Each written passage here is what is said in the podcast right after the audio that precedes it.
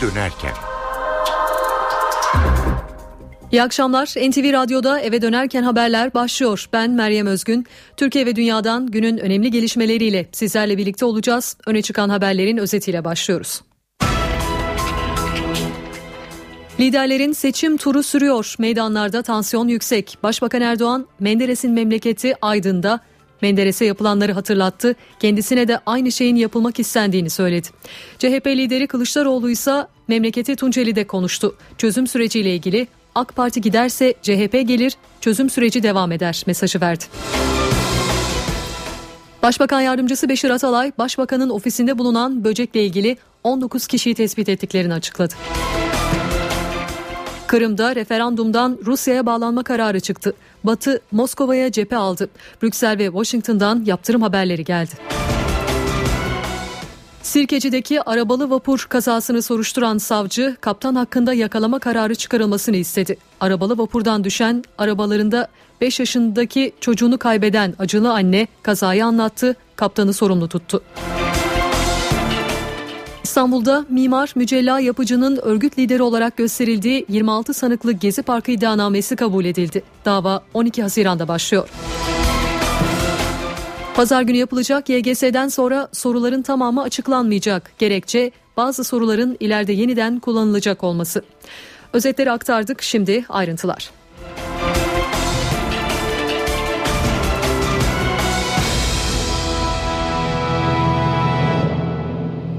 Başbakan Erdoğan seçim gezilerini sürdürüyor. Bugünkü durağı Adnan Menderes'in memleketi Aydın'dı. Konuşmasında sık sık ona atıfta bulundu. O gün Menderes'e yapılanların benzerinin bugün kendisine yapılmak istendiğini savundu. CHP'yi suçlayan başbakan son çete olarak nitelediği paralel yapıyı tasfiye edeceklerini söyledi.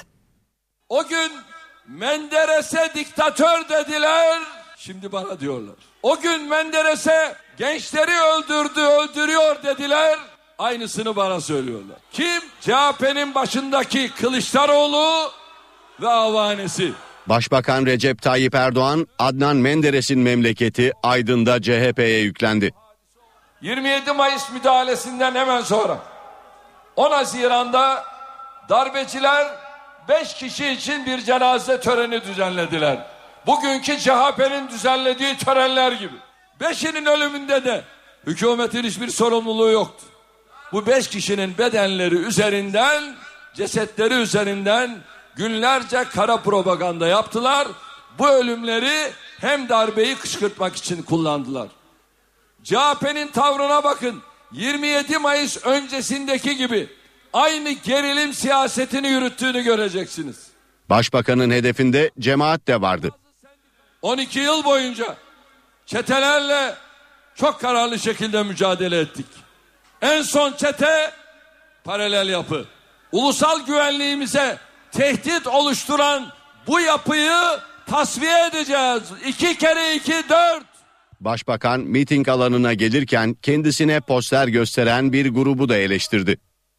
Şimdi gelirken bana birileri Atatürk'ün posterini sallıyor. Ya bana niye sen Atatürk'ün posterini sallıyorsun? Ki bu büyük ihtimalle CHP'li. İşleri güçleri bu. Sen laf üretme, iş üret, iş. Başbakan Aydın'dan sonra Kahramanmaraş'a geçti. Maraş'taki mitinginden sonra da akşam Çanakkale'ye geçecek. CHP Genel Başkanı Kemal Kılıçdaroğlu memleketi Tunceli'de seçmenlere seslendi. Çözüm süreci konusunda ilk kez net konuştu. AK Parti giderse süreç biter şeklindeki yorumları hatırlatarak AK Parti giderse CHP gelir, çözüm süreci devam eder. Süreç kimsenin tek elinde değil dedi. Burada da gösterilerin olduğu gün biber gazları atıldı. Ahmet diye bir polis kardeşimiz hayatını kaybetti. Ona da Allah'tan rahmet diyoruz. O da bizim evladımız. Hiç kimsenin ölmesini istemeyiz. Hiç kimsenin, hiç kimsenin burnu bile kanamasın. Bu topraklarda barış olsun, huzur olsun. Beraber yaşayalım bu topraklarda.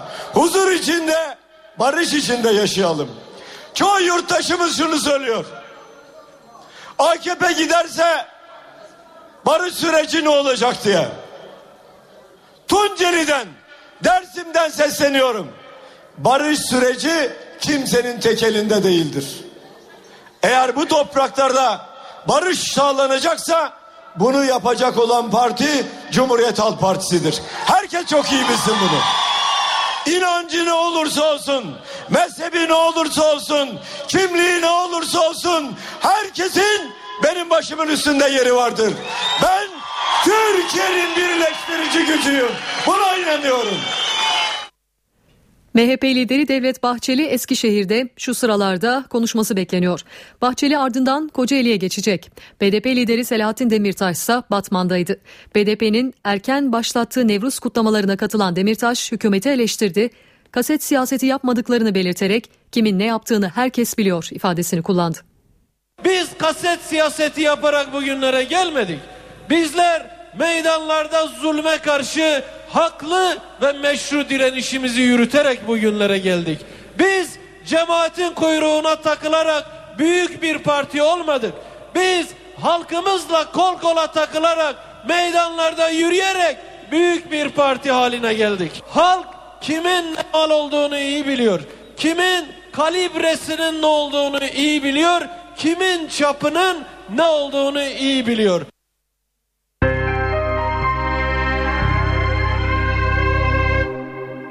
Hrant Dink suikastinde ihmalle suçlanan Emniyetin Eski İstihbarat Daire Başkanı Ramazan Akyürek suikastten 7 yıl sonra açığa alındı. Polis kimliğine ve beylik silahına el konan Akyürek bu kez gizli bilgi ve belgeleri usulsüz imha etmek ve sızdırmakla suçlanıyor. Bu soruşturmada meslekten ihracı söz konusu olabilir. İstihbarat Daire Başkanlığı'nda bir süredir soruşturma yürüten mülkiye ve polis müfettişleri çeşitli dinleme ve izleme işlemlerini araştırdı. Ramazan Akyürek bazı gizli bilgi ve belgeleri usulsüz imha etmek ve sızdırmak suçlamasıyla soruşturmanın selameti açısından açığa alındı. Dün akşam saatlerinde Akyürek'in evine giden polis ekipleri eski istihbarat daire başkanının silahına ve kimliğine el koydu. Ramazan Akyürek, Hrant Dink suikasti davasının çok tartışılan isimlerinden biri olmuştu. Dink öldürülmeden önce davanın sanıklarından Erhan Tuncel'in Akyürek'in onayıyla polis muhbirliğine alındığı, Tuncel'in suikast planını önceden haber verdiği öne sürülmüştü. Ramazan Akyürek bu dönemde istihbarat daire başkanıydı. Erhan Tuncel Aralık ayındaki duruşmada cinayetin arkasında Ramazan Akyürek'in koordine ettiği bir çetenin olduğunu öne sürmüştü. 2009 yılında İstihbarat Daire Başkanlığından alınan Ramazan Akyürek önce polis baş müfettişliğine ardından da teftiş kurulu başkanlığına atanmıştı. Akyürek 17 Aralık operasyonunun ardından son görevinden de alınmış ancak mahkeme kararıyla göreve iade edilmişti. Soruşturma sonunda Akyürek'in meslekten ihracı söz konusu olabilecek. İçişleri Bakanlığı devlet büyüklerini yasa dışı dinledikleri iddiasıyla bazı emniyet görevlileri hakkında suç duyurusunda bulundu. Başbakan yardımcısı Beşir Atalay, başbakanın ofisine böcek konulması ile ilgili 19 kişiyi tespit ettiklerini söyledi. 19 kişi casuslukla suçlanıyor. Böcekle ilgili başbakanın e, konutuna e, böcek konulmuştu ve dinlenmişti. O biliyorsunuz kamuoyunun gündemindeydi. Onunla ilgili bütün tespitler yapıldı. Bu böceği kimler koymuş? 19 kişi tespit edildi. Bir kısmı yurt dışında, bir kısmı burada. Burada olanların meslekle ilgileri kesilip soruşturmaları devam ediyor. Bunlar 10 ile de yayılmış. Hepsinde hepsi tespit edildi. Bunlarla ilgili yakında da meslekten ihraçtan sonra da bunların kimi casusluk suçuyla yargılanacaklar. 1 milyonun üzerinde vatandaşlarla ilgili telefon dinlemesi yapılmış. E, bu utanç verici bir şey. Seçime doğru liderlerin mitinglerde üzerinde en çok durduğu konu internette yayınlanan ses kayıtları. Adalet Bakanı Bekir Bozdağ bugün gazetecilerin soruları üzerine kayıtların montaj olduğunu bildiğini söyledi. Ben montaj olduğunu biliyorum. Adalet Bakanı Bekir Bozdağ, internette yayınlanan ses kayıtlarının montaj olduğu görüşünde. Türkiye'de şöyle bir gelenek oluştu. Birileri iftira ediyor veya yalan söylüyor. İftirayı yapan sensin. Değil mi? Hukukçuyuz hepimiz. Müddeyi iddiasını ispatla mükelleftir. Adalet Bakanı hukuk uyuşmazlıklarında görev yapacak ara bulucularla bir araya geldiği törende konuştu. Gündeminde Ergenekon davası da vardı. Gerekçeli kararın henüz yazılmamasına tepki gösterdi. 2 yıl, 3 yıl, 5 yıl takip eden bir hakim kararını açıklay açıklarken zaten gerekçeyi zihninde oluşturmuş. Şimdi burada bakıyorsunuz 2013 e, yılının Ağustos ayında mahkeme kısa kararını açıklıyor. 7 ay doldu neredeyse. 8. ay girmek veya bitmek üzere hala gerekçeli kararı yazamamıştır. Ben o zaman merak ediyorum hakimler kararı verirken kafalarında gerekçelerini sağlıklı bir şekilde oluşturmadan karar mı verdiler de gerekçe yazmak için zamana ihtiyaçları var. Ve dört eski bakanla ilgili meclise gönderilen fezlekeler. Meclis çarşamba günü olağanüstü toplanacak. Yanıtı aranan soru milletvekilleri fezlekelerin içeriğine erişebilecek mi? Adalet Bakanı soruşturmanın gizliliğinin altını çizdi. Ceza Mahkemesi Kanunu 157. maddesinde soruşturma gizlidir. Benim kanaatim adli süreç olduğu için soruşturma komisyonu kurulmadığı sürece bu evrakın içeriğinin işlen incelenmesi ve milletvekillerince mümkün değildir. MHP lideri Devlet Bahçeli partisinin Eskişehir'de düzenlenen mitinginde konuşuyor dinliyoruz. Geniş kapsamlı alanda yeniden oluşacak olan bir büyük şehir nasıl kurulacak? Kim tarafından yönetilecek? Yönetecek olan kişinin birikimi, tecrübesi nedir? Bunları iyi tartmak lazımdır. Bazı yerlerde büyük hizmetler sunulmuş olabilir. Şehrin modernleşmesi için gayretler gösterilmiş olabilir. Bu Eskişehir il için geçerlidir. Odun pazarı için geçerlidir. Tepebaşı için geçerlidir. Ama 13.925 kilometre kare toprak alanı bulunan ilimizin en ücra köyünden en ücra mahallesine kadar bir hizmetin sunulabilmesi, Eskişehir'i çok iyi tanımak, Eskişehir'de ilçelerin gelişmişlik seviyesini bilmek, köylerde ve mahallelerde kimler yaşamaktadır? Bunlar sonradan büyük bir güç göç olayıyla muhatap olmuşlar mıdır? Nereye gitmişlerdir? Ne kadarı Eskişehir'e gelmişlerdir?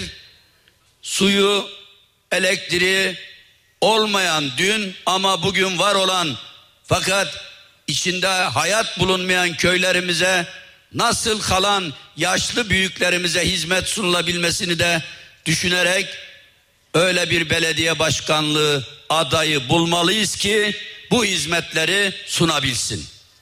İşte Milliyetçi Hareket Partisi anlayışını bu yönde geliştirerek bütün büyük şehrin oluşumunu bir başka ifadeyle kuruluşunu gerçekleştirecek bilgi, birikim, tecrübe ve devlet yönetimindeki geniş çevresiyle büyük hizmet sunabilecek bir şahsiyeti bulmak gerekiyor. Bu şahsiyet Eskişehir'de var mıdır diye baktığımızda 6 yıldan bu yana vali olarak köyden kente, merasından dağına, ovasına, şehrine kadar hizmet etme aşkıyla çalışmış olan bir şahıs 6 yıldan sonra bu tecrübesini bu geniş kapsamlı bir belediye başkanlığında halkımıza tekrar hizmet olarak sunabilir mi diye düşünülmektedir. Böyle düşündüğümüz takdirde bu görevi sadece ve sadece Eskişehir ili ve merkez ilçeleriyle dün olduğu gibi bugün ve gelecekte de yapabilecek insanlar vardır.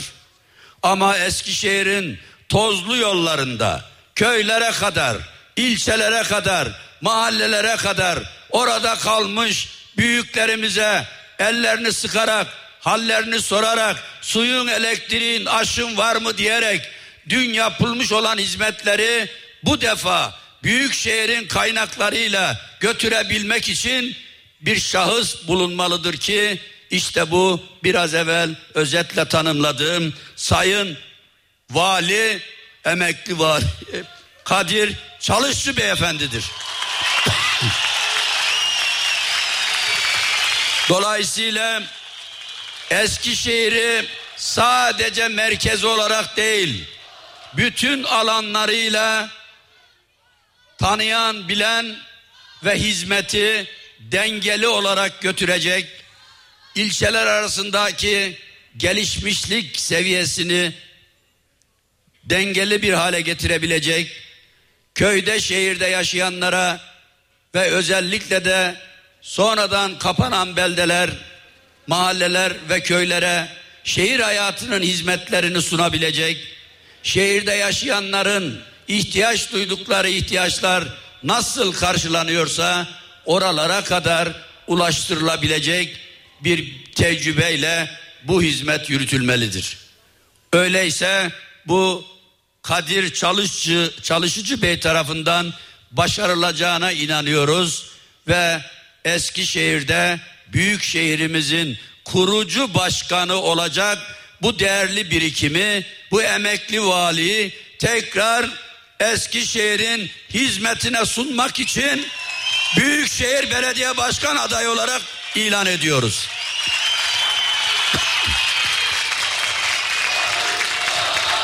Ancak bununla da yetinmemek lazım. 685 bin 725 kişinin yaşadığı yer Eskişehir'in Tepebaşı ve Odun Pazarı olmak üzere merkezde bulunmaktadır. Öte yandan 113.997 de Taşra'da belde ilçe olarak insanlarımız bu nüfusla orada yaşamaktadır. Böyle olunca sayın kurucu başkan olacak olan şahsiyete yardımcı olabilecek, beraber çalışabilecek, dayanışma içerisinde yardımlaşma ruhuyla hareket edebilecek, fikri temelleri sağlam, projeleri geliştirmede önemli katkı sağlanacak ve güzel bir kadroyla Eskişehir'in bu gelişme sürecine yine yeni gelişimleri dahil edebilecek bir çatının kurulması gerekmektedir. Bu kimdir dediğimizde Odun Pazarı Belediye Başkan adaylığına Sayın Emine Edizgül hanımefendi aday olarak koyuyoruz. Tepebaşı Tepebaşı Belediye Başkanlığına ise değerli bir arkadaşımız Sayın Murat Sanlar Beyefendi adayımız olarak takdim ediliyor. Emine hanımefendi ile Eskişehir'de Murat'a ulaşmak için Kadir Bey'le üçlü bir yapıyla burada Eskişehir'de artık yeni bir mührün vurulması gerekiyor. Muhterem Eskişehirler sandığa gittiğimiz zaman karşınızda bir oy pusulası gelecek. O oy pusulası Yüksek Seçim Kurulu'nun kurası ile partiler nerede hangi sırada yer alacağı belirlenmektedir. Bu son seçimde çekilen kurada oy pusulanın en sonunda Milliyetçi Hareket Partisi var. Dolayısıyla üç hilal orada. Sandığa gittiğimiz zaman şöyle bir baktığımız vakit en sonda MHP vardır diye başınız oraya çevirip mührü vuracağınız sırasında gönlünüzden bir şey geçeceğinden eminim. O da Türkiye'nin karşı karşıya kaldığı şu günkü siyasi, sosyal ve ekonomik ortamda en son ümidim sensin MHP demek içindir. Oraya vardığınız zaman Kadir Bey için aynen üç hilal gibi bir mühür vuracaksınız. Emine Edizgül hanımefendi için ikinci hilale bir mühür daha vuracaksınız. Ve sonunda muradım olsun diyerek üçüncü hilale Murat için vuracaksınız. Ve Allah'ın izniyle Eskişehir'de bundan böyle MHP olacak. Her tarafta sanki milli iradeyi iki kafese hapsetmişler gibi bazı televizyonlar, bazı araştırmalar hep bu sloganı söylüyorlar. Bu seçimler AKP ile CHP arasında olabilir.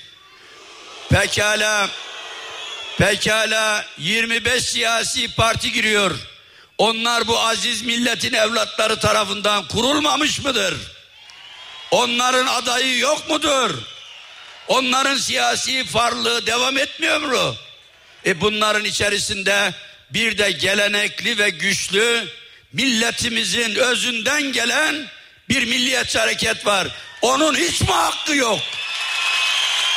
O se sebepten dolayı kalan 13 gün içerisinde yarın 12'den hedefi vurmak için ne AKP ne CHP ille de MHP diyeceğiz. Değerli arkadaşlarım bunu başaracağımıza inanıyorum. Ve Allah'ın izniyle de milletimizin yüksek bir teveccühünü hissediyorum. Şu an Eskişehir'de de ucu gözükmüyor maşallah. Sesimi duyuyorlar mı bilemiyorum. Ama onlara el sallıyorum. Görebiliyorlardır inşallah. Muhterem vatandaşlarım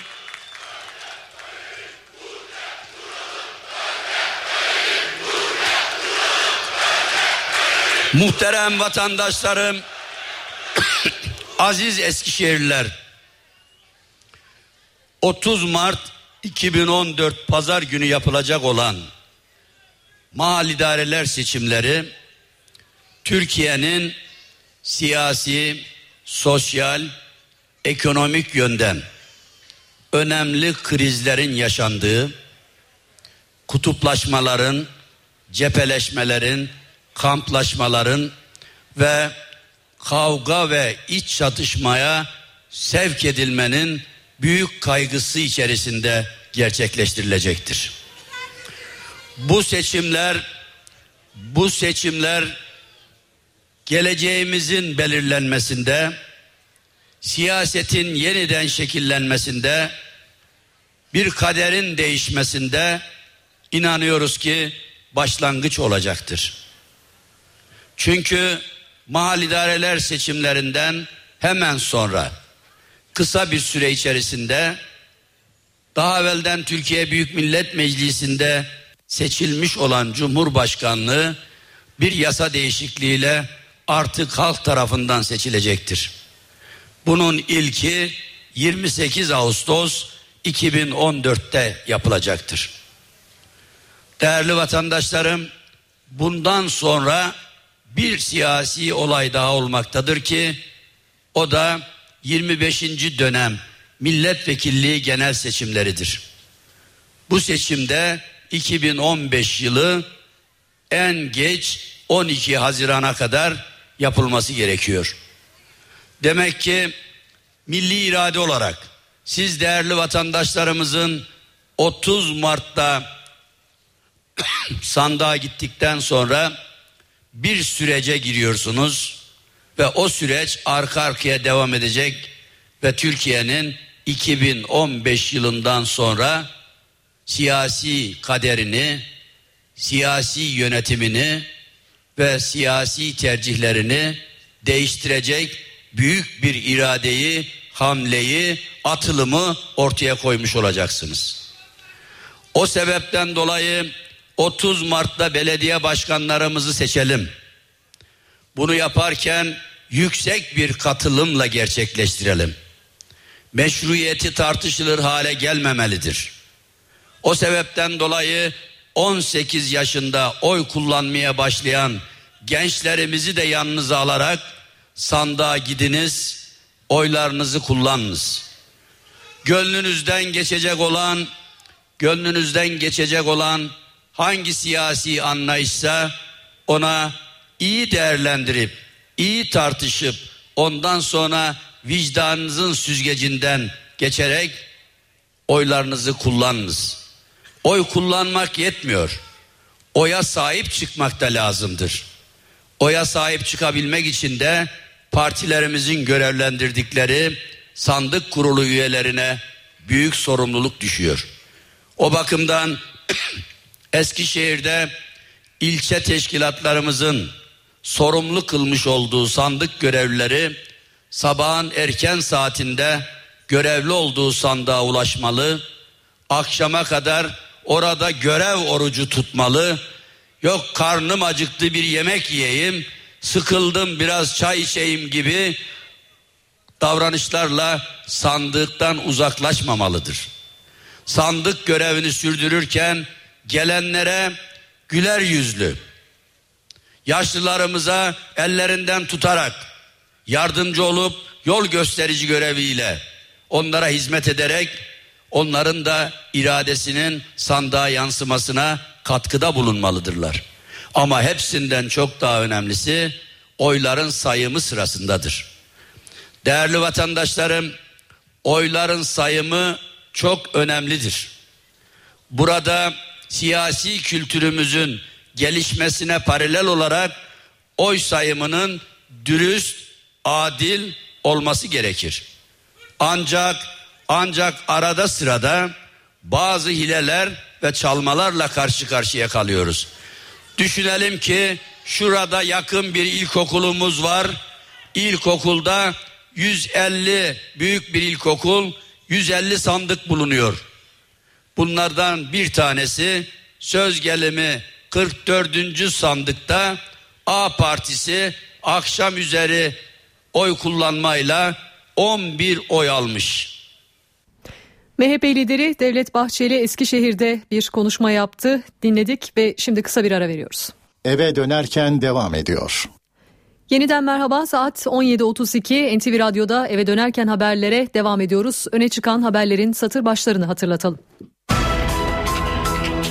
Liderlerin seçim turu sürüyor. Meydanlarda tansiyon yüksek. Başbakan Erdoğan, Menderes'in memleketi Aydın'da Menderes'e yapılanları hatırlattı. Kendisine de aynı şeyin yapılmak istendiğini söyledi. CHP lideri Kılıçdaroğlu ise memleketi Tunceli'de konuştu.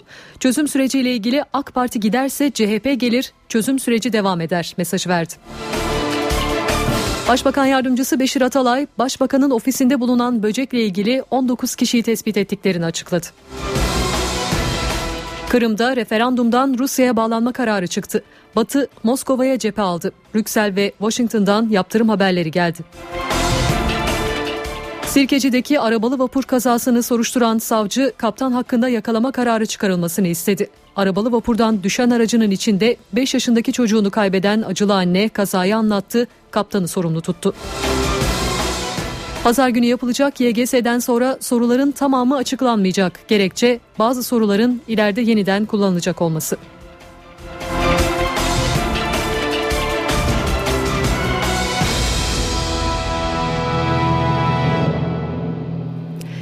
Saat 17.33 NTV Radyo'da eve dönerken haberler spor bülteniyle devam ediyor. Sözü şimdi NTV Radyo Spor Servisinden Volkan Küçü'ye bırakıyorum.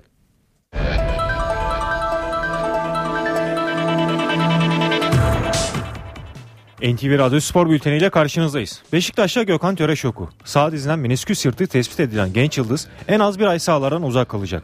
Siyah beyazlı kulüpten yapılan açıklamada Gökhan Töre'nin sağ dizinde menisküs yırtığı tespit edildi. Tedavisine başlanan Gökhan, Perşembe günü Almanya'da ameliyat olacak denildi. 20, 22 yaşındaki kanat oyuncusunun en az bir ay oynayamayacağı öğrenildi. Bu sezon 23 maçta forma giyen milli futbolcu 3'te gol attı. Galatasaray Teknik Direktörü Roberto Mancini İtalya basında konuştu. Mourinho ile aralarında yaşanan gerilime açıklık getiren Mancini, Juventus Teknik Direktörü Antonio Conte'ye övgüler yağdırdı. Galatasaray Teknik Direktörü Roberto Mancini UEFA Şampiyonlar Ligi'nde Chelsea ile oynayacakları maç öncesi İtalyan La Repubblica gazetesine açıklamalar yaptı. Roberto Mancini 2010 yılında Şampiyonlar Ligi'ni kazanan Inter'i kendisinin inşa ettiğini ve Jose Mourinho'nun hazıra konduğunu söylemişti. Bu sözleri nedeniyle Jose Mourinho ile aralarında yaşanan soğukluğa değinen Mancini bir İngiliz televizyonuna gayet normal şeyler söyledim. Ancak bizi bir polemiğin içine çektiler. Mourinho'nun açıklamalarıma çok alındığını öğrendim. İstanbul'da karşılaştığımızda birbirimize sadece merhaba dedik. Ne arkadaşız ne de birbirimize güveniriz. Onun arkadaşlıkları açık olduğunu sanmıyorum. Ya da belki de sadece öyle görünüyor diye konuştu. Londra'daki maçta bir patlama yapmak istediklerini söyleyen Mancini bu elbette kolay olmayacak dedi. Şampiyonlar Ligi'nden eledikleri ve Serie A'da yenilmezliğini koruyan İtalyan ekibi Juventus'u da değerlendiren Mancini, Vidal, Tevez, Pogba ve Pirlo gibi çok iyi oyuncuları var. Bunlar aynı zamanda Serie A'nın da yıldız oyuncuları. Juventus önümüzdeki maçlarda berabere kalmamaya dikkat ederse ligde 100 puana kadar ulaşabilir. Conte iyi iş çıkarıyor. Başarısı tartışılmaz diye konuştu. Beşiktaş yöneticisi Ahmet Kavalcı'dan Almeyda ve Gökhan Töre müjdesi. Kavalcı her iki oyuncunun önümüzdeki sezonda siyah beyazlı formayı giyeceğini açıkladı. Beşiktaş yöneticisi Ahmet Kavalcı bu sezon attığı 12 golle takımını sırtlayan Hugo Almeida ve Rubin Kazan'dan kiralanan Gökhan Tören'in gelecek sezon siyah beyazlı formayı giyeceğini söyledi. Radyo Spor'a açıklamalarda bulunan Kavalcı, Almeida'da kalıyor Gökhan'da. İkisi de Beşiktaş'ın futbolcusudur. Beşiktaş'ı çok seviyorlar dedi. Almeida'nın transferiyle Başkan Fikret Orman'ın yakından ilgilendiğini aktaran Ahmet Kavalcı, imzaların Dünya Kupası öncesi atılacağını ifade etti. Sözleşmenin yenilenmesiyle ilgili sorunların olmadığını belirten siyah beyazlı yönetici, başkanımız sık sık Almeida ile görüşüyor. Almeida yeni sözleşmeye imza atar, imzadan sonra Dünya Kupası'na gider. Beşiktaş'ı çok seviyor. İstanbul'da yaşamaktan memnun. Kendisiyle ilgili hiçbir sıkıntımız yok ifadelerini kullandı. Adı Galatasaray'la da anılan Gökhan Tören'in Beşiktaş'ta çok mutlu olduğunu ifade eden Kavalcı, milli oyuncunun Beşiktaş'ta kalmak istediğini söyledi. Kavalcı, Gökhan Beşiktaş'ın futbolcusu başka bir yere gitmez. Sözleşmesine 7.5 milyon euroluk bir satın alma opsiyonu var ama sorun değil. Rubin Kazan fiyatı indirmem dese bile önemli olan Gökhan'ın iradesi. Gökhan kalmak istiyor. Önemli olan onun ne istediği. Zamanı gelince Rubin Kazan'la konuşacağız. Bir başka takımda devreye girse fark etmez. Satın alma opsiyonu bizde diye konuştu. Spor Toto Süper Lig'in 25. haftasında lider Fenerbahçe Kayseri Erciyespor'u konuk etti. Sarı lacivertler sahadan Kayt ve Emenike'nin golleriyle 2-1 galip ayrıldı. Konuk ekibin golünü penaltıdan Edinho kaydetti. Kayseri Erciyespor maçından sonra konuşan Fenerbahçe Teknik Direktörü Ersun Yanal son haftalarda oyuncularına yapılan sert hareketlere sistem etti. Fena hareketlerin ve e, yaralayıcı hareketlerin e, özellikle son haftalarda bizim takımın başına gelmesinden dolayı da bir üzüntü içerisindeyiz. İki hafta önce Gosson'un bir hareketi çok net bir şekilde yaralayıcı bir hareketi, çok hayati bir şekilde yaralayıcı hareketi var. Bugün maalesef Emre'ye yapılan Mançek'in bir hareketi var. Bizde önemli figürler var, önemli oyuncular var. Bu oyuncularımızın başına geldiği ufak tefek hareketler ya da bazen hepimizin de kızdığı ama gündeme getirdiği çok şeyler oluyor. Ve onları hemen bir günah keçisi gibi çok rahatlıkla kurban edebiliyoruz. Ee, ama bugün hem Emre'nin hem Kayt'ın başına gelenler konusunda çok masum davranabiliyoruz. Kimse yapılmasın. Bizim oyuncumuz için demiyorum. Ama maalesef buna e, da farklı bir tepki koymak e, bütün oyuncuların da buna dikkat etmesi gerektiğinin altını çiziyorum. Son haftalarda bizim bu türlü hadiselerin üst üste gelmesi ben bir tesadüf olarak değerlendirmek istiyorum.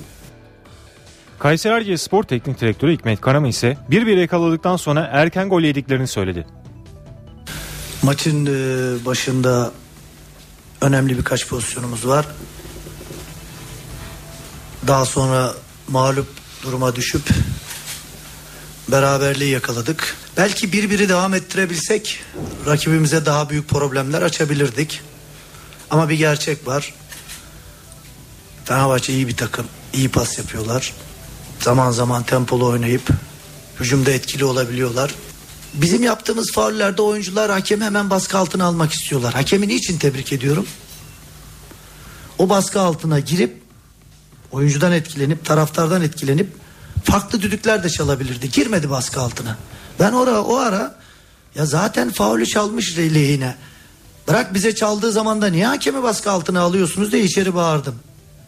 Sonra Emre güzel bir kötü bir konuşma değil. Tabii o dışa içeriden nasıl anladı bilmiyorum. Voleybolda Denizbank Kadınlar Sev Şampiyonlar Ligi dörtlü final maçında son şampiyon Vakıfbank Rus Dinamo Kazan'a 3-0 yenildi. Dinamo Kazan Avrupa şampiyonluğunu elde ederken Vakıfbank ünvanını Bakü'de bıraktı. Vakıfbank son şampiyon olarak yer aldığı Sev Denizbank Voleybol Şampiyonlar Ligi dörtlü finallerinde unvanını korumak için Dinamo Kazan'la karşılaştı. Büyük çekişmeyle başlayan karşılaşmada ilk teknik molaya 8-7 Dinamo Kazan önde girerken set baştan sona büyük çekişmeye sahne oldu. Son bölümde daha az hata yapan Rus ekibi seti 25-23 kazandı.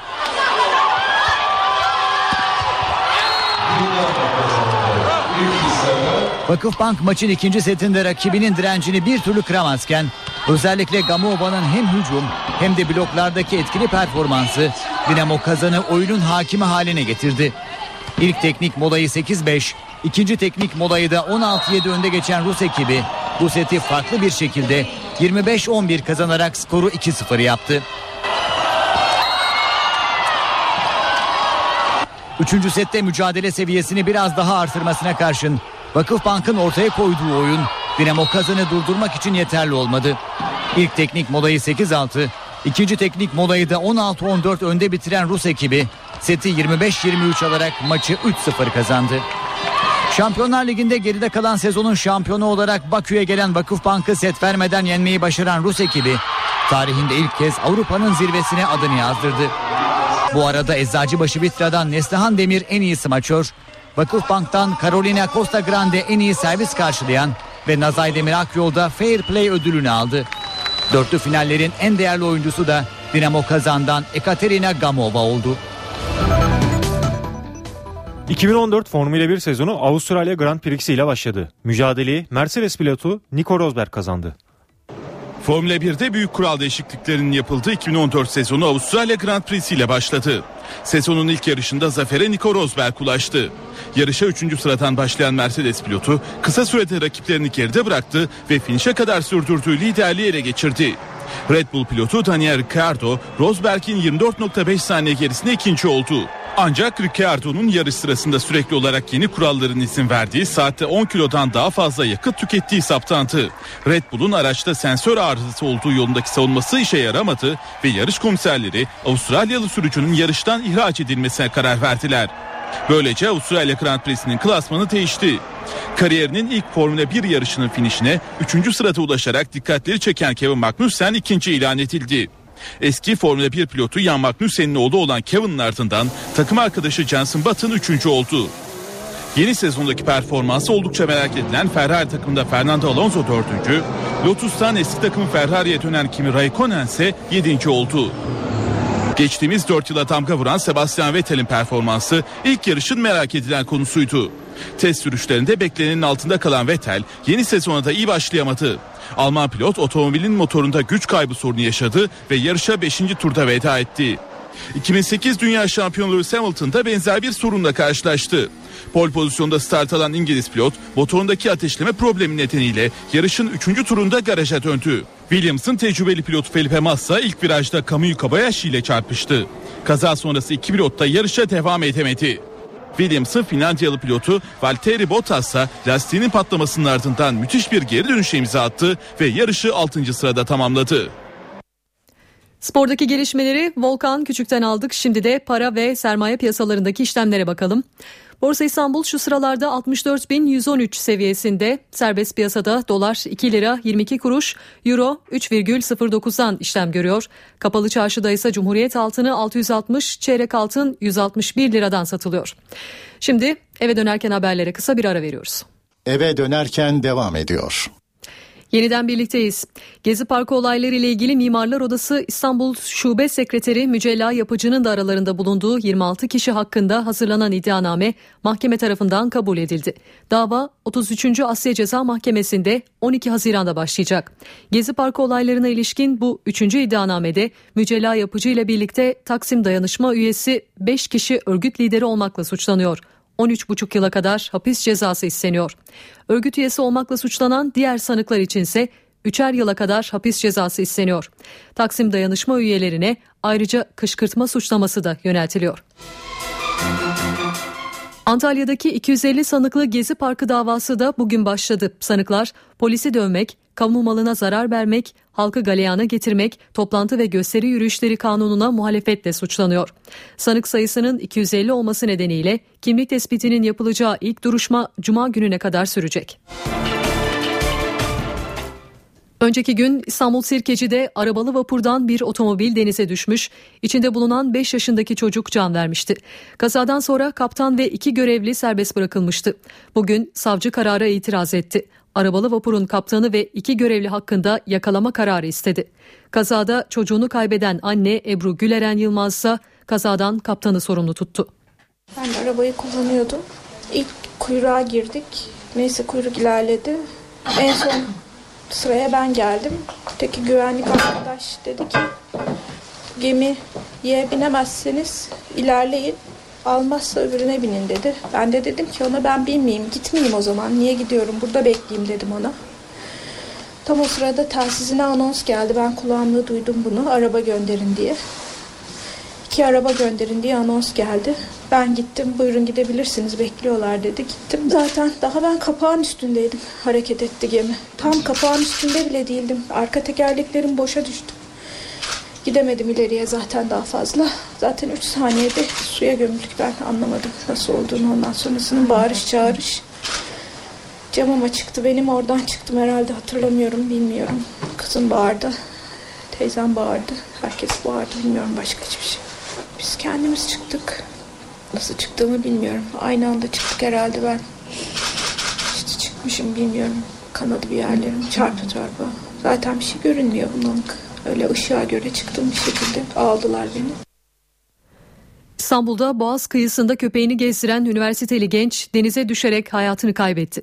Yıldız Teknik Üniversitesi Matematik Bölümü öğrencisi Emre Küçük'ün Haydarpaşa sahilinde iki köpeğini gezdirirken dengesini kaybedip denize düştüğü, yüzme bilmeyen Küçük'ün burada can verdiği bildirildi. Bölgede araştırma başlatan deniz polisi öğrenci gencin cesedine ulaştı. Osmaniye'de komşu iki ailenin gelinleri arasında başlayan tartışma öyle büyüdü ki çevik kuvvet ve özel harekat ekipleri müdahale etti. Birbirlerine av tüfeği ve taşlarla saldıran iki aile araçları ateşe verdi. Evlerin camlarını kırdı. Özel harekat ve çevik kuvvet polislerinin müdahalesiyle son bulan kavgada 16 kişi gözaltına alındı. NTV Radyo'da eve dönerken haberlere şimdi kültür sanat diyeceğiz. Günün etkinliklerinden bir derleme sunuyoruz. Saat başında yeniden birlikte olacağız. Eve dönerken devam ediyor. An itibariyle İstanbul trafiğindeki son duruma bakalım. Tem Kavacık Kavşağı'ndan Fatih Sultan Mehmet Köprüsü'ne kadar ortalama sürat 27 kilometre. Sahil yolu Kazlıçeşme'den transit yol çıkışına kadar 13 kilometre. Büyükdere Caddesi Zincirlikuyu'dan 4. Levent'e kadar 15 kilometre. E5 Bostancı'dan Kozyatağı'na kadar 17 kilometre.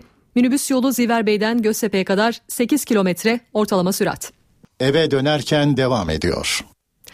Yeniden merhaba eve dönerken haberler devam ediyor. Şimdi Başbakan Erdoğan'ın Kahramanmaraş'ta partisinin düzenlediği mitingde yapacağı konuşmayı dinliyoruz. Partinizi kurun da öyle gelin. Abiler 13 gün gece gündüz demeden çalışmaya var mıyız?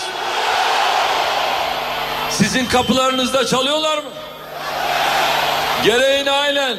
Partinizi kurun da öyle gelin. Biz sizin cemaatiyel belinizi biliriz. Kurun da öyle gelin. Kardeşlerim bunlarda iftiranın her türlüsü var.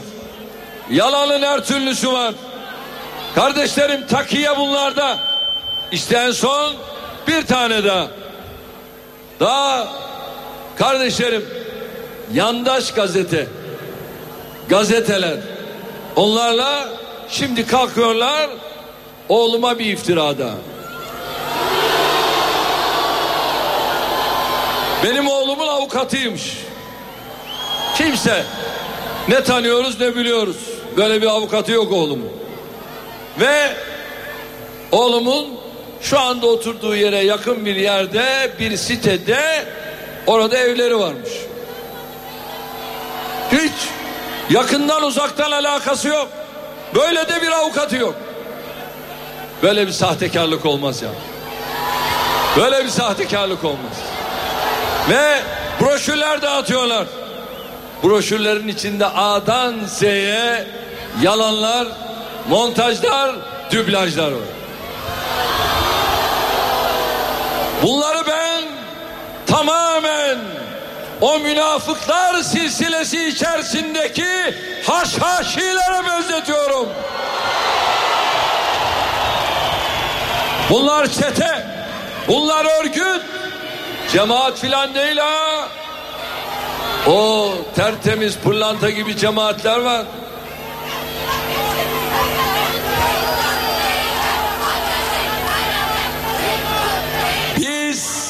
Unutmayın gençler Allah'ın huzurunda rükudan başka hiçbir yer değilmiş. Bize bugüne kadar boyun eğdiremediler. Bundan sonra da asla.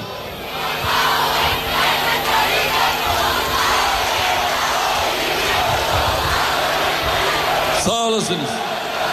Kardeşlerim, Kahramanmaraş Türkiye'de gerçekten ömrünü ilme vakfetmiş. Gerçekten içiyle dışıyla alim olan gönül insanlarımız var. Türkiye'de kendisini talebe yetiştirmeye adamış, hiçbir karşılık beklemeden, almadan vermeyi şiar edinmiş samimi cemaatler var.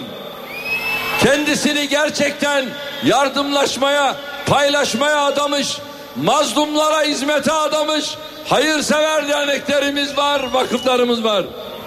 Türkiye'de gerçekten vatanını seven, çalışkan, milli ve manevi değerlerine bağlı öğrenciler yetiştirmeye çalışan okullarımız var. Sui misal emsal olmaz. Kötü bir örnek çıktı diye istismarcı, fitneci bir örnek çıktı diye alimlerimizin, cemaatlerin, dernek ve vakıfların yıpratılmasına asla izin vermeyeceğiz. İyi ve kötüyü birbirinden ayıracak, geçmişte olduğu gibi geleceği de hayır üzerine inşa etmeye devam edeceğiz. Bakın kardeşlerim Pensilvanya'daki bu zat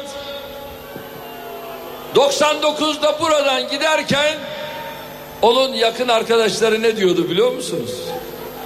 İnzivaya çekildi. Şimdi kendisi ne diyor? Ben müzevi hayatı yaşıyorum diyor. Benim dünya işleriyle ilgim alakam yok diyor. Peki Kahramanmaraş'ın şahsında ekranları başında bizi izleyenlere sesleniyorum. Sesleniyorum. Münzevi kimdir? Şimdi bunu sizlere tarif ediyorum.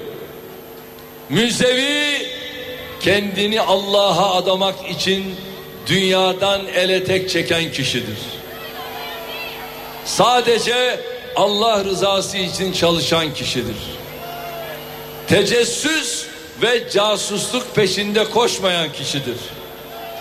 Gerçek müzevi kimdir biliyor musunuz?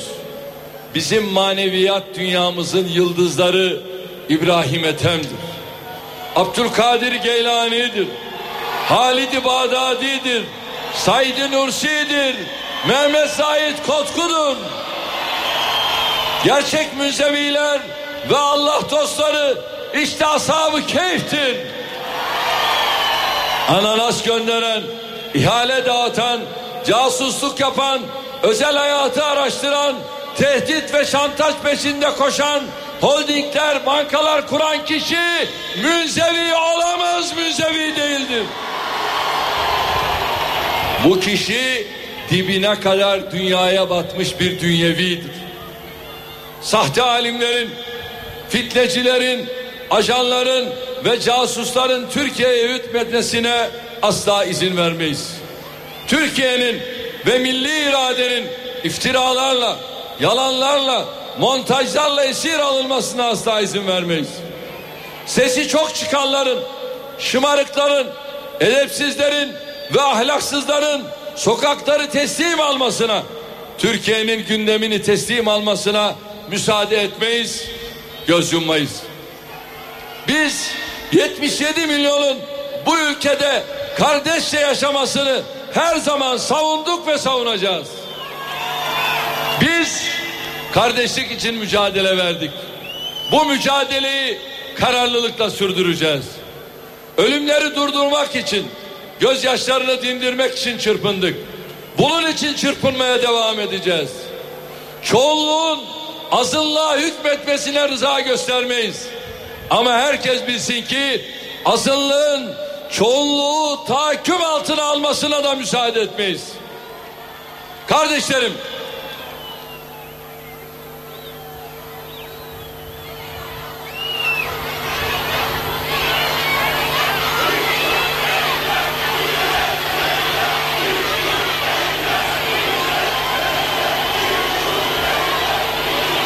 Kardeşlerim, Türkiye yakın zamanda çok sıkıntılar yaşadı. Bugün Aydın'da da anlattım. 27 Mayıs mücadelesini yapabilmek için, zemini hazırlayabilmek için gençleri, işçileri, üniversite hocalarını sokaklara döktüler. Menderes'i yıpratabilmek için sokaklara ateşe verdiler. Maalesef gençler hayatlarını kaybettiler. Aynı şekilde 12 Eylül öncesinde bir hiç uğruna gençler hayatlarını kaybettiler. İşte burada Kahramanmaraş'ta, Çorum'da, Sivas'ta, Gazi Mahallesi'nde gencecik bedenler cansız yere düştüler. Kardeşlerim 30 yıl boyunca bölücü terörün saldırılarında 40 bine yakın insanımızı kaybettik. 8 bin kadar askerimizi, polisimizi, korucumuzu şehit verdik. Biz Türkiye'de hiçbir şekilde yeni acılar yaşansın istemiyoruz. Ne bahaneyle olursa olsun gençlerin ölmesini ve öldürmesini asla istemiyoruz. Annelerin, babaların üzülmesini, yüreklerin yanmasını asla istemiyoruz. Ancak çocukları, gençleri sokaklara iterek, onları tahrik ederek, onların ölümüne sebebiyet vererek hiç kimsenin de kirli emellerine ulaşamayacağını herkes bilsin istiyoruz. Türkiye bu kirli oyunları çok yaşadı. Çok gördü. Yeni kirli oyunlara tahammülümüz yok. İşte bu Pensilvanya için Türkiye'de insanların ölmesi bir şey ifade etmiyor olabilir. CHP için Türkiye'de gençlerin ölmesi zaten hiçbir şey ifade etmedi. Bugün de ifade etmiyor olabilir. Suriye'de 160 bin kardeşimizin öldürülmesi zalim, cani Esed tarafından Kılıçdaroğlu için hiçbir şey ifade etmiyor olabilir. Bu Bahçeli için hiçbir şey ifade etmiyor olabilir. Kardeşlerim bu medya için, bu işveren örgütleri için gençlerin kanı, gençlerin çatışması elverişli bir rant ortamı olabilir. Sevgili kardeşlerim ama ben ülkemdeki tüm sağduyulu, tüm sorumlu kişileri bu oyunu görmeye, bu oyuna dur demeye davet ediyorum. Kardeşlerim, tarihimizin en büyük ihanet girişimlerinden biriyle karşı karşıyayız. 40 yıldır devlet içinde sinsice örgütlenmeye çalışan bu yapı şu anda kendi çıkarları adına her şeyi ateşe atmaya çalışıyor. İşte şu anda çeşitli uluslararası gazete ve televizyonlarda Türkiye aleyhine haberler yaptırıyor, reklamlar yayınlatıyorlar. Türkiye düşmanı ne kadar çevre varsa, ne kadar odak varsa onlarla işbirliği yapıyorlar. Türkiye içinde CHP, MHP ve BDP'yi şantajla, tehditle kendi saflarına çektiler. Kendi oyuncakları haline getirdiler. Yargı içinde, emniyet içinde kurdukları çetelerle adeta Türkiye'nin emniyetini, Türkiye'deki hukuk sistemini sabote etmek istediler. Mertçe meydana çıkamıyorlar. Cesaretle partilerini kurup sandığa gelemiyorlar. Hukuk içinde değiller. Hatta kendi kimlikleriyle ortaya çıkmak yerine iftirayı, edepsizliği tercih ediyorlar. Ben şundan eminim. Milletim bu çirkinliği çok net gördü. Sizler bu ahlaksızca saldırıları, bu haince, alçakça saldırıları çok iyi görüyorsunuz. İşte 30 Mart'ta bu saldırılara cevap vermeye hazır mıyız? Hazır mıyız? Sandıklara sahip çıkmamız lazım. Sandıklarda kuş uçurtmayacağız. Tamam. Sabahın erken saatinden itibaren oralarda bulunacağız. İnşallah hukuk içerisinde bunlara gereken dersi vereceğiz. Hiç endişeniz olmasın. AK Parti gümbür gümbür yeniden geliyor. Millet bir kez daha AK Parti'ye koşuyor. Millet Partisi'ne güveniyor. AK kadroya güveniyor. İnşallah milletimizi mahcup etmeyecek, Türkiye'yi birlikte büyütmeye devam edeceğiz. Kardeşlerim, bir taraftan bu kurulan tuzakları birer birer bozarak yolumuza devam ediyoruz. Diğer taraftan hizmet zincirini devam ettiriyoruz. Bunlara sorun.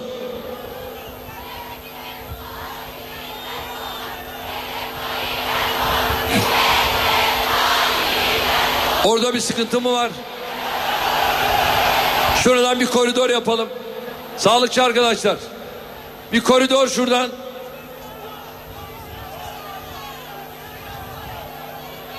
Kardeşlerim, yaptıklarımızla yetinmiyoruz. Şimdi bu CHP'ye sorun. Geldim buraya, konuşuyorsun, konuşuyorsun. Geldin buraya. Gelmedi mi? Zaten gelmez belki de buraya. Gelmez değil mi? Gelir mi? MHP geldi mi? Onun niyeti var mı? Onun da mı? Allah Allah. Yani olur ya buralardaki adamları filan bir şeyler söylerse onlara şunu söyleyin. Ya siz Kahramanmaraş'a ne yaptınız onu söyleyin. Ne yaptınız? Yani şu MHP biliyorsunuz merhum Ecevit'le beraber bir hükümet kurdular. O hükümeti kurdukları zaman ne yaptılar üç buçuk senede? Hiçbir şey yapamadı. Bırakıp kaçtı gitti. Biz ise sürekli yeni projeler üretiyoruz. Evet, şurayı açalım. Açalım alalım şu kardeşimizi.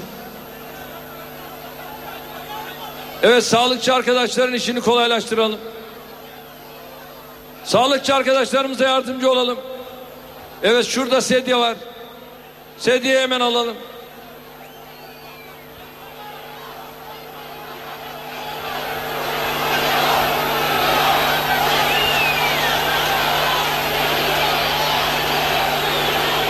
Kardeşlerim inşallah şimdi de attığımız yeni adımlar 208 derslikli her türlü sosyal kültürel ihtiyaca cevap verecek dev bir eğitim kampüsünü yapıyoruz Kahramanmaraş'ta. Proje hazır. İnşallah bu yıl içinde ihalesine çıkıyoruz. Biz de sizlerle gurur duyuyoruz. Kahramanmaraş'a iki hastaneden oluşan toplam 500 yatak kapasiteli bir şehir hastanesi yapıyoruz. Maliyeti 301 trilyon. Kardeşlerim 12 yılda Kahramanmaraş'a ne kadar yatırım yaptık biliyor musunuz? Biz sizi çok seviyoruz. Biz size aşığız ya. Ne kadar yatırım yaptık biliyor musunuz? 10 katrilyon.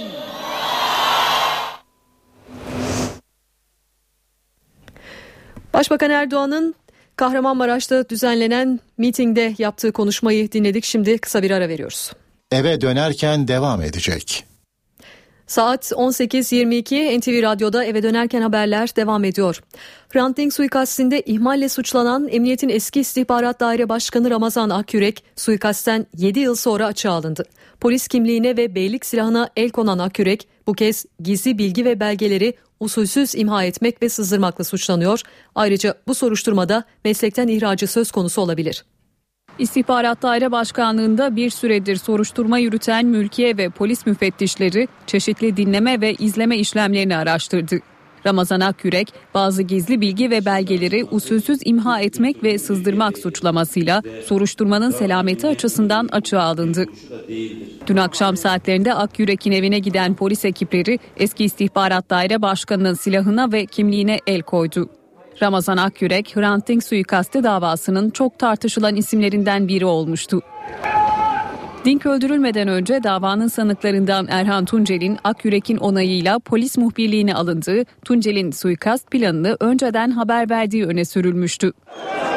Ramazan Akyürek bu dönemde istihbarat daire başkanıydı. Erhan Tuncel Aralık ayındaki duruşmada cinayetin arkasında Ramazan Akyürek'in koordine ettiği bir çetenin olduğunu öne sürmüştü. 2009 yılında İstihbarat Daire Başkanlığından alınan Ramazan Akyürek önce polis baş müfettişliğine ardından da teftiş kurulu başkanlığına atanmıştı.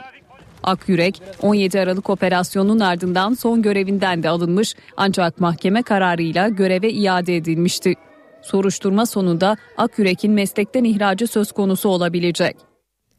İçişleri Bakanlığı devlet büyüklerini yasa dışı dinledikleri iddiasıyla bazı emniyet görevlileri hakkında suç duyurusunda bulundu. Başbakan yardımcısı Beşir Atalay, başbakanın ofisine böcek konulması ile ilgili 19 kişiyi tespit ettiklerini söyledi. 19 kişi casuslukla suçlanıyor. Böcekle ilgili başbakanın e, konutuna e, böcek konulmuştu ve dinlenmişti. O biliyorsunuz kamuoyunun gündemindeydi. Onunla ilgili bütün tespitler yapıldı. Bu böceği kimler koymuş? 19 kişi tespit edildi. Bir kısmı yurt dışında, bir kısmı burada. Burada olanların meslekle ilgileri kesilip soruşturmaları devam ediyor. Bunlar 10 ile de yayılmış. Hepsinde hepsi tespit edildi. Bunlarla ilgili yakında da meslekten ihraçtan sonra da bunların kimi casusluk suçuyla yargılanacaklar. 1 milyonun üzerinde vatandaşlarla ilgili telefon dinlemesi yapılmış. Ee, bu utanç verici bir şey. Meclis Genel Kurulu 4 eski bakan hakkında hazırlanan fezlekeler için çarşamba günü olağanüstü toplanacak. Şimdi merak edilen soru fezlekeler milletvekilleri tarafından incelenebilecek mi? Kritik oturum öncesi Adalet Bakanı Bekir Bozdağ'dan açıklama geldi. Bozdağ soruşturmanın gizliliğine dikkat çekerek adı geçen isimler için komisyon kurulmadan muhalefet temsilcileri fezlekelerin içeriğine bakamaz dedi. Meclisteki fezleke hazırlıklarını NTV muhabiri Miray Aktağ Uluç parlamento günlüğünde anlatacak. Miray.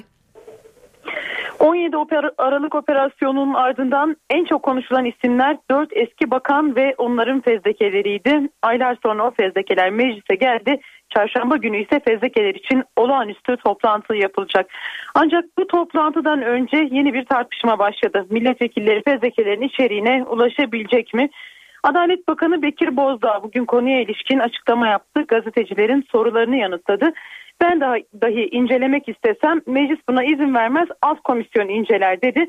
Adli bir süreç olduğunu söyledi yaşanılan durumun ve soruşturma komisyonu kurulmadığı sürece evrakın incelenmesi milletvekillerince mümkün değildir ifadelerini kullandı Adalet Bakanı Bekir Bozdağ. Milletvekillerinin fezlekelerin incelenmesi için soruşturma komisyonu kurulması gerekiyor demişti e, Adalet Bakanı. Bunun için de 55 imzalı bir önergenin meclise sunulması gerekiyor.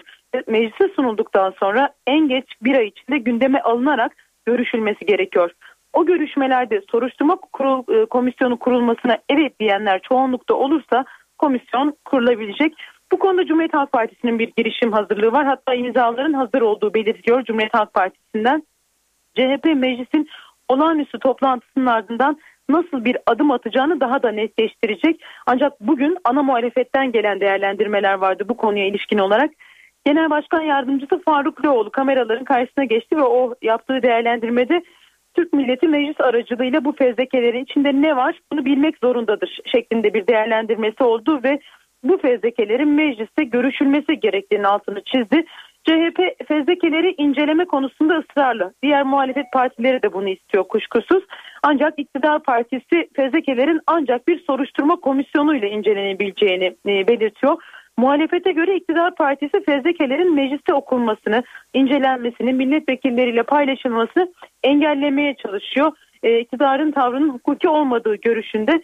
E, bir taraftan da iktidarda e, ceza muhakemesi kanunu 157. maddesini yani soruşturmanın gizliliğine işaret ediyor.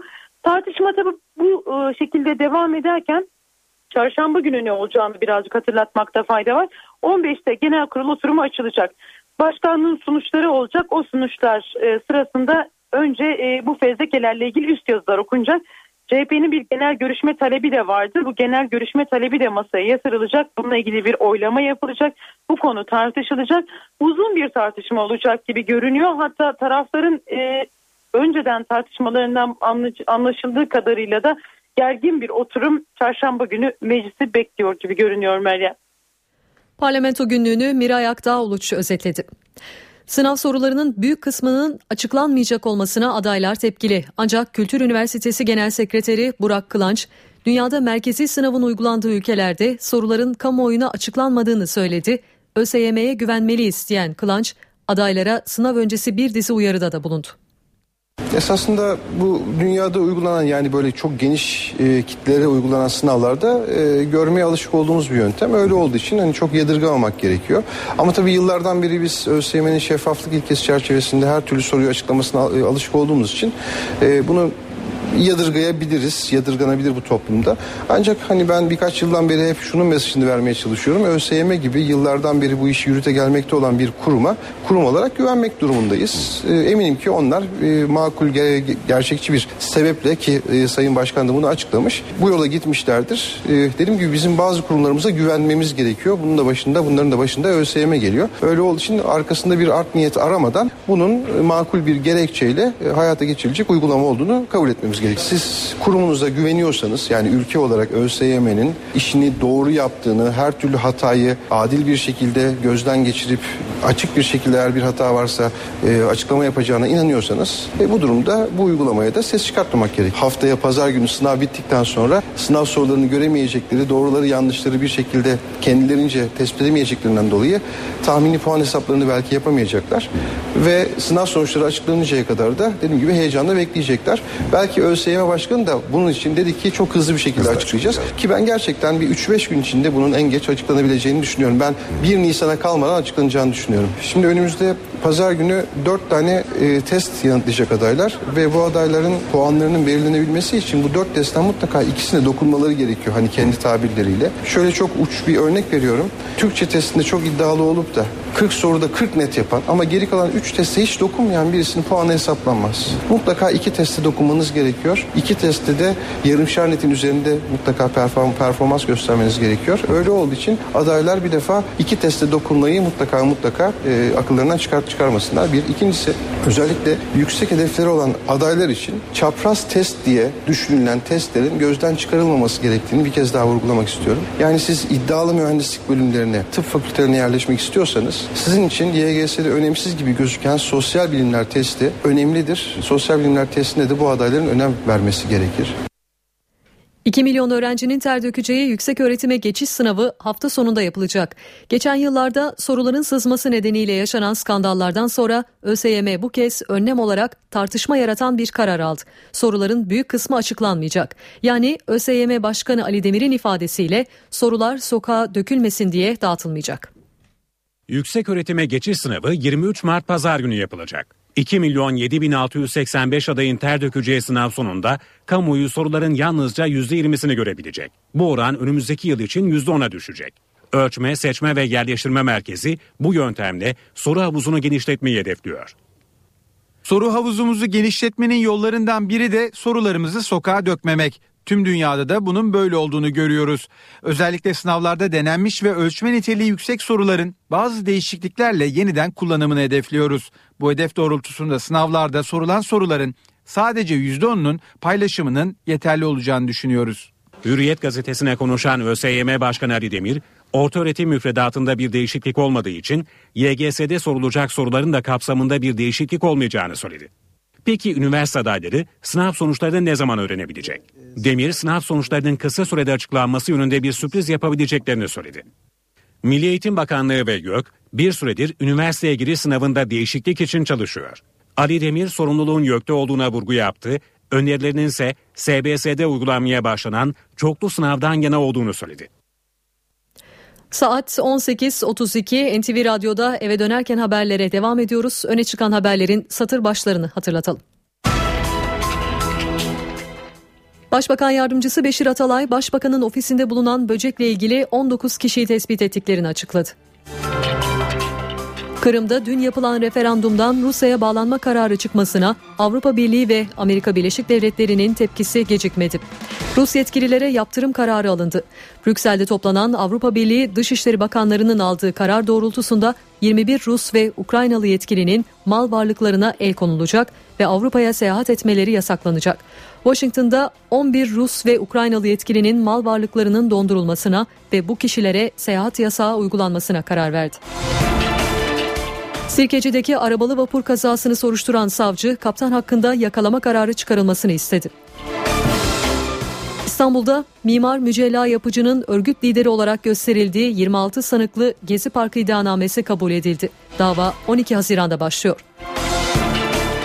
İşsizlik ve bütçede son durumu gösteren veriler açıklandı. İşsizlik 9 ay sonra yeniden çift haneye yükseldi ve Aralık 2013 döneminde oran %10 oldu. Bütçe ise yılın ilk iki ayında 3,6 milyar lira fazla verdi. Rekabet Kurumu kuruluşundan bu yana geçen 17 yılda rekabet kurulu, kurallarını ihlal eden kurumlara toplam 2,5 milyar lira ceza kestiğini duyurdu. Özetler böyleydi. Şimdi kısa bir ara veriyoruz.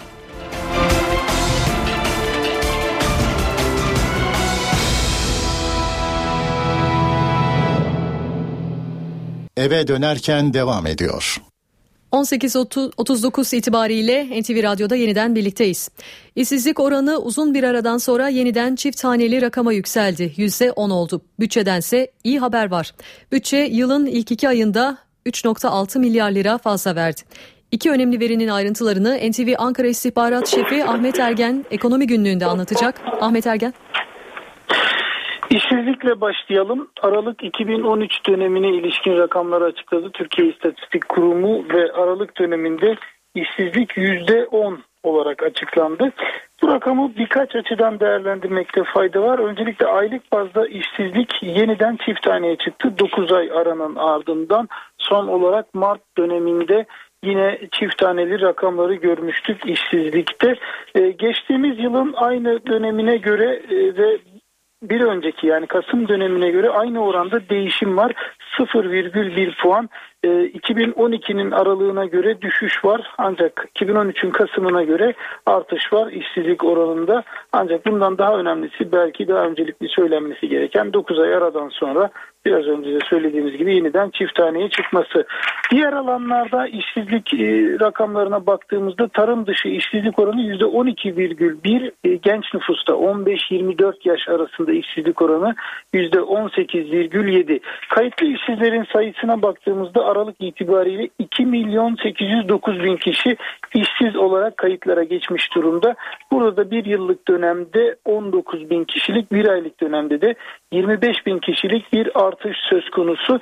Diğer rakamlara bakarsak öne çıkan bir not olarak aktarmamız gereken kayıt dışı çalışanlar Aralık itibariyle 3,1 puan azalmış e, durumda. Yine özel e, kurumların yaptığı araştırmalarda ortaya çıkan çarpıcı bir sonuç var.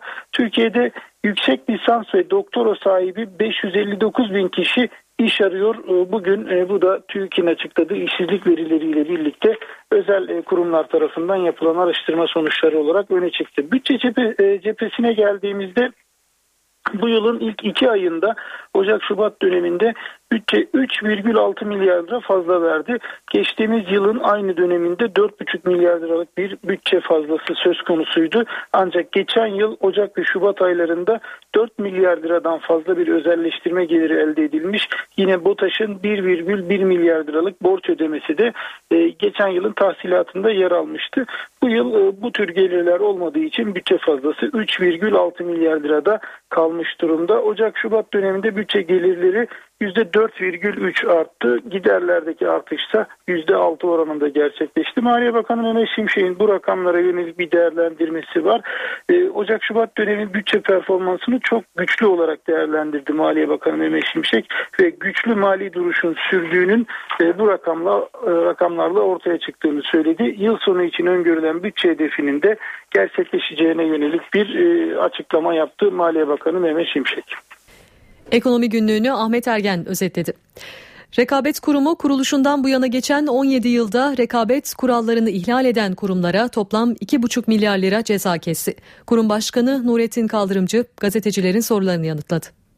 Zorunlu trafik sigortası prim tutarlarında araç cinsine göre %60 ile %100 arasında değişen oranlarda artırıma gidilmesi Rekabet Kurulu'nun gündemine de taşındı. Biz konuyu fazlasıyla önemsedik. Daha doğrusu her türlü şikayetin üzerine gittik. Bu şikayetler dolayısıyla ön ilk incelemeler ve ön araştırmalar yaptık ve fakat soruşturma açmak için raportörlerimiz bizi bu konuda ikna edemedi. Ortada rekabet ihlali diyebileceğimiz bir tablonun olmadığı kanaatine vardık. 17. kuruluş yıl dönümünü kutlayan Rekabet Kurulu bugüne kadar 214 soruşturmayı tamamladı. İhlal tespit edilen dosyalar için yaklaşık 2,5 milyar lira para cezası kesti. Kurulun gündeminde halen devam eden 18 soruşturma var. Kaldırımcı bu yıl Türksel, Türk Telekom, Meiçki ve sürücü kursları dosyalarında karar açıklayabileceklerini söyledi. Rekabet Kurulu Ocak'ta Tüpraş soruşturmasını tamamlayarak şirkete 412 milyon lira idari para cezası kesmişti. Kaldırımcıya kararın zamanlaması ve siyasi baskı söz konusu mu diye soruldu. 2012 Temmuz'unda kurulumuz elde edilen bilgiler çerçevesinde, belgeler çerçevesinde bir soruşturma açılmasına karar verdi. Yani son 3 e, ay 6 ay içindeki tartışmalarla ilgili olmayan bağlı olmayan bir süreç. Dış etki derseniz onu hiç dikkate almıyoruz. Yok öyle bir şey olamaz. Rekabet Kurulu motorlu taşıtlar sektörü incelemesini ise Mayıs'ta Bursa'da açıklayacak.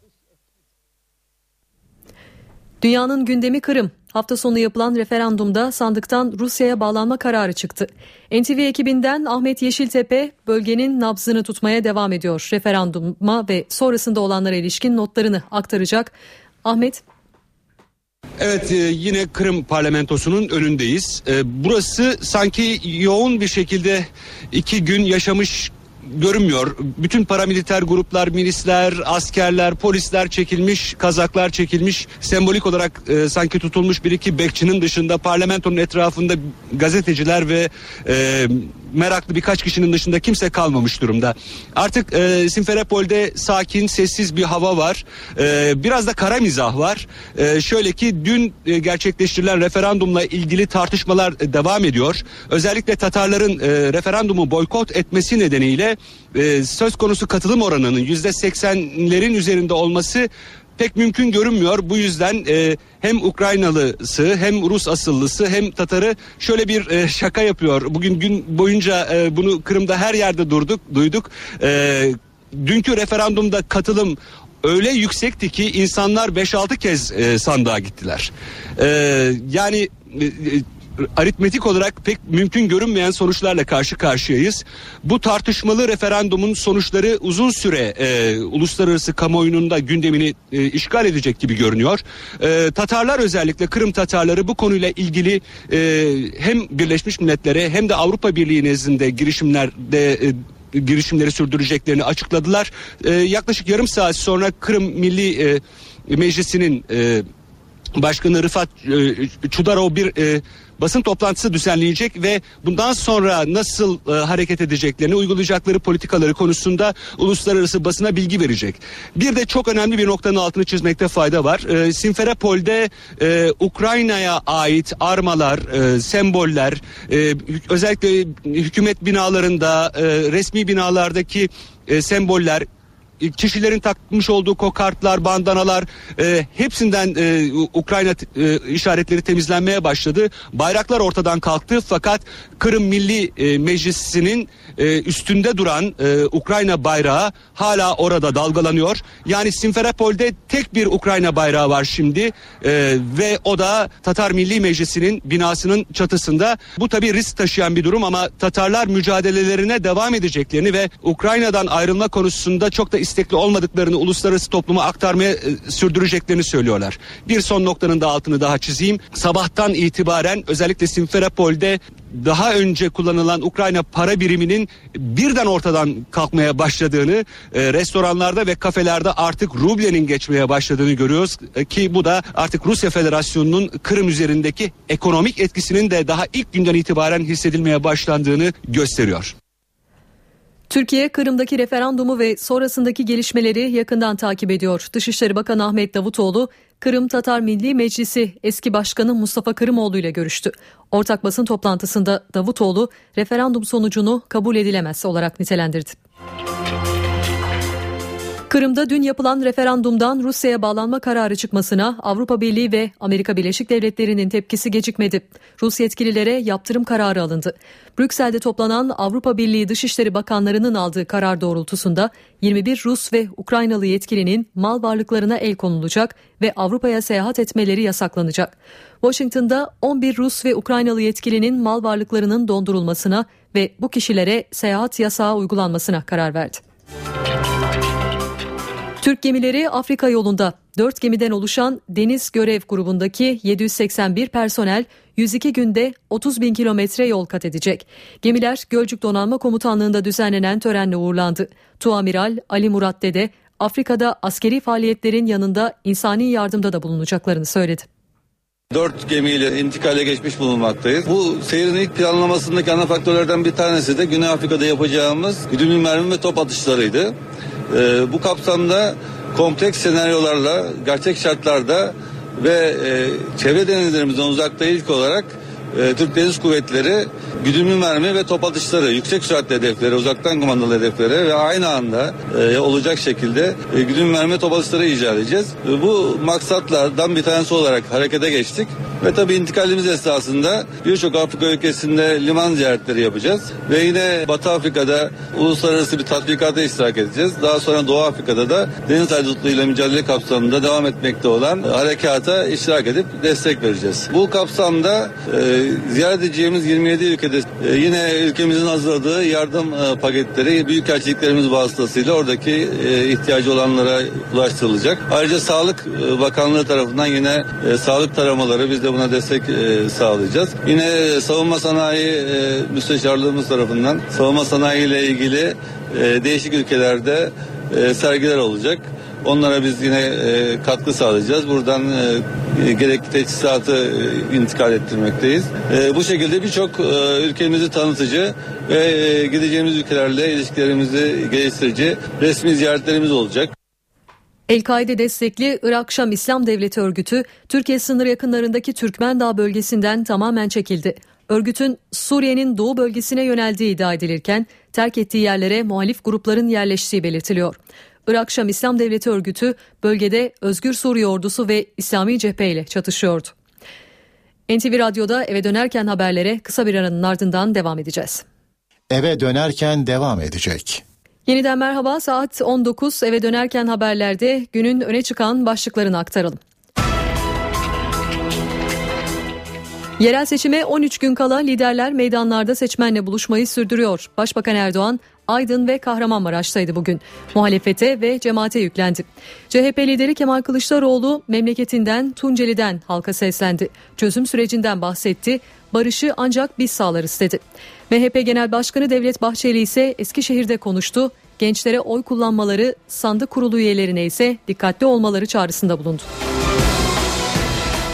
Diyarbakır'daki KCK ana davasında tutuklu yargılanan 91 sanığın tahliye talepleri reddedildi. Sanık avukatları tahliye taleplerini geri çektiklerini içeren dilekçeyi Diyarbakır 2. Ağır Ceza Mahkemesi'ne sunmuştu.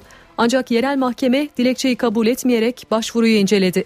Mahkeme tutuklu sanıkların örgütün dağ kadrosuna katılma şüphesinin bulunması gerekçesiyle tahliye taleplerini reddetti. Sirkeci'deki arabalı vapur kazasını soruşturan savcı kaptan hakkında yakalama kararı çıkarılmasını istedi. İstanbul'da mimar Mücella Yapıcı'nın örgüt lideri olarak gösterildiği 26 sanıklı Gezi Parkı iddianamesi kabul edildi. Dava 12 Haziran'da başlıyor.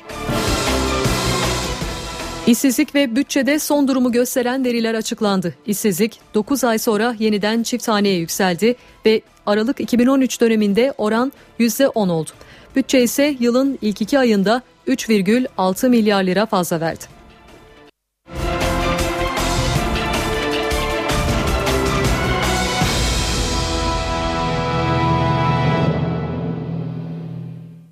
An itibariyle İstanbul trafiğindeki son notları aktaralım. Köprülerle başlıyoruz. Fatih Sultan Mehmet Köprüsü için Avrupa'dan Asya yönünde yoğunluk Tem Maslak Kavşağı'ndan başlıyor, gişelere kadar sürüyor. Kavacık'ta da bir miktar yoğunluk gözleniyor. Aksi yönde Elmalı Kavacık arasında trafik çok yoğun, köprü girişiyle rahatlıyor. Boğaziçi Köprüsü'nde Çağlayan Zincirli Kuru Zincirli Kuyu arası trafikte yoğunluk hakim ve köprü boyunca devam ediyor. köprü çıkışından Altunizade'ye kadar sürüyor. Aksi yönde rahat bir seyir olduğunu söylemek mümkün. Trafiğin en yoğun olduğu yollara bakalım. Şimdi bazı güzergah bilgileri paylaşalım. E5 Topkapı'dan Şirinevler'e kadar ortalama sürat 13 kilometre. E5 Çağlayan Kavşağı'ndan Ortaköy Viyadüğü'ne kadar 9 kilometre. Tem Çamlıca Kavşağı'ndan Ümraniye'ye kadar 15 kilometre. E5 Sefaköy Kavşağı'ndan Küçükçekmece Kavşağı'na kadar 18 kilometre ortalama sürat. NTV Radyo'nun yayını kısa bir aranın ardından Cem Dizdar ve Gürcan Bilgic'in yorumculuğunu yaptığı Çift Format programıyla devam edecek. İyi akşamlar. NTV Radyo